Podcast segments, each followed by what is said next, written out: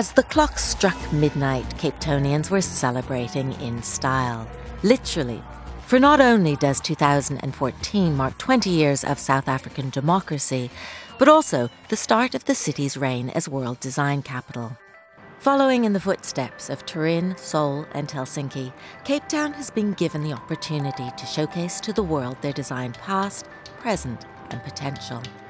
And for Cape Town, the emphasis is on potential, determined to prove that design is not a superficial concept, but rather a problem solving enabler. And for a city and a country with so many livability issues to resolve, the World Design Capital organisers have invested wisely.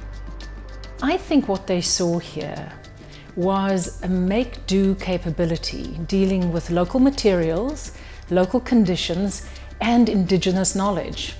So, in, in a way, um, very little artifice about it. There's a problem there, let's go and fix it. So, I think the grittiness, there's all this human activity, about 4.1 million people running around this area every day solving problems, getting on with their lives. We know that the projects are at various stages of, of maturity, but there's an opportunity to help those that are really emerging, clustering around the inventors, if you like, to create a sustainable idea. The Langa Quarter Precinct is one of the 450 projects out of the 1,253 submissions to be part of the 2014 official programme. This is an inspiring township regeneration initiative working with the community to encourage entrepreneurship and cultural resilience to create a vibrant and dynamic addition to Cape Town's urban offering. What we're doing here with the Langa Quarter is, is, is essentially um, unlocking the potential that already exists in the, in the community and it's getting the community to make the what lies all around interesting enough for investment to flow towards it. It's an exercise in how do we create jobs, make money out of the opportunity which is everywhere around us. I used to say to the community, Langa is a diamond, it's a gem. And if you scratch the surface, you see the diamond underneath, and if you polish it, we can realise that. But it doesn't take people outside of Langa to do that. We just got to, uh, we got to capture that and showcase that now. Pride is a natural asset being incubated here from a black plaque scheme honouring the township's noteworthy residents, to houses doubling up as galleries to showcase local artists. For 2014, social entrepreneur Tony Elvin launched an architectural competition to revitalise the neighbourhood's HQ. So intriguing was the potential that Cape Town University's first year architecture students asked if they could join in it allows people to dream. And, and design has got to be about dreaming, that first stage. How I'm going to do it comes later. And I'm hoping that what World Design Capital will, will show the city that actually they've been too tame. And if they want to bring about change, they have to start thinking out of the box. And um, World Design Capital has shown that there is an appetite. There's a really big appetite for difference and for change and for design. And I think there's going to have to be a few changes to some of their five-year plans because uh, World Design Capital is up the ante. Another big theme for me from World Design Capital is that quite by surprise, we've gotten into the empowerment business. I think um, uh, successive governments have made us wait for things. And I think that given the, the rate of urbanization, given the extreme pressures that we have to solve daily, people have had to take the solutions into their own hands in a way. So there's a very inventive way of of a surge that is solution oriented, that we can feel coming from the ground up. Cape Town World Design Capital's slogan is Live Design, Transform Life, encouraging people to understand that design is intrinsic to the growth and the competitiveness of a city. The soft and hard architecture of South Africa's apartheid history make Cape Town an interesting case study for urbanists. I think we won because our story was an honest story. We are 20 years into democracy. We're looking back on where we've been. Um, as a city, as a country, doing as much as we can to design a democratic space for everyone. Unlike other cities, we have these challenges and we're open about being this urban laboratory for the world. Um, and I think Design Capital is our, is our magnifying glass and our platform for, for both celebration and introspection. One other project in the official calendar is urbanist Rashiq Fataar's city walking tour.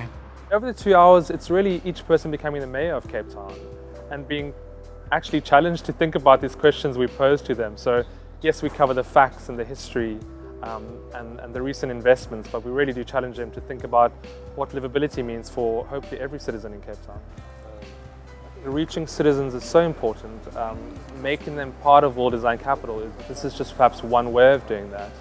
Um, having them look at buildings and spaces suddenly in a different way, you know, things that ordinary people might not have seen because they haven't been exposed to, to thoughts on architecture or design.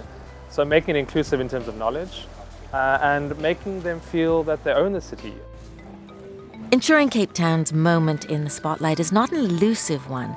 Designer Porky Hefer looks on 2014 as an opportunity to mobilize the design community and incentivize it. A former ad man, he understands the power of creative collaboration and champions the importance of homegrown craftsmanship. Mass manufacture is very difficult in South Africa. We don't have the numbers to meet in a market. So it's very difficult for us to do a high production run that we can start making a profit. And I think that World Design Capital will really sort of highlight the, the and the creativity and get people to be proud of South Africa, proud of South African design. Already what's happening in the World Design Capital is you're meeting a hell of a lot of people and you're realizing they've got the same problems. How can we start collaborating and working towards a solution as opposed to us working in these little pockets? And the real world is not internet chat. This is where you have a real chat, where you actually have to face the consequences, but not face negative consequences. Look for the positive opportunities that are rearing their heads because there are so many opportunities in this country. But we are, we are tending to expect things as opposed to going, okay, I now have the opportunity, let me go and take it or make it. The World Design Capital promotional ribbon wrapped around a city is most valuable if ambitions are for legacy. And Cape Town's timely design for social change agenda is mindful of this. The death of Madiba has reminded us in many ways of our true transformation mission that maybe over the last 20 years we put a bit on the back burner. And I think just seeing how the world mourned with us revisiting what his early ambitions were, what his goals, what he stood for, gives us a sense of a mission. 20 years ago was just the starting line for us, and it's, it's a marathon, it's not a sprint. And so I think that there's an opportunity here also to be very sober and very serious about what it is that we're doing here and what will the circus leave us. Um, and hopefully not just empty cages. And if I can, through the efforts of this project, just awaken possibilities for maybe some kids between 18 and 28, though that time that you start making decisions about your own identity and what your contribution to your community is going to be. If we can expose some kids to design thinking, some of the design disciplines, and in 10 years' time they can say, well, that happened in 2014, then my work's done. In Cape Town, for Monocle, I'm Gillian Dobias.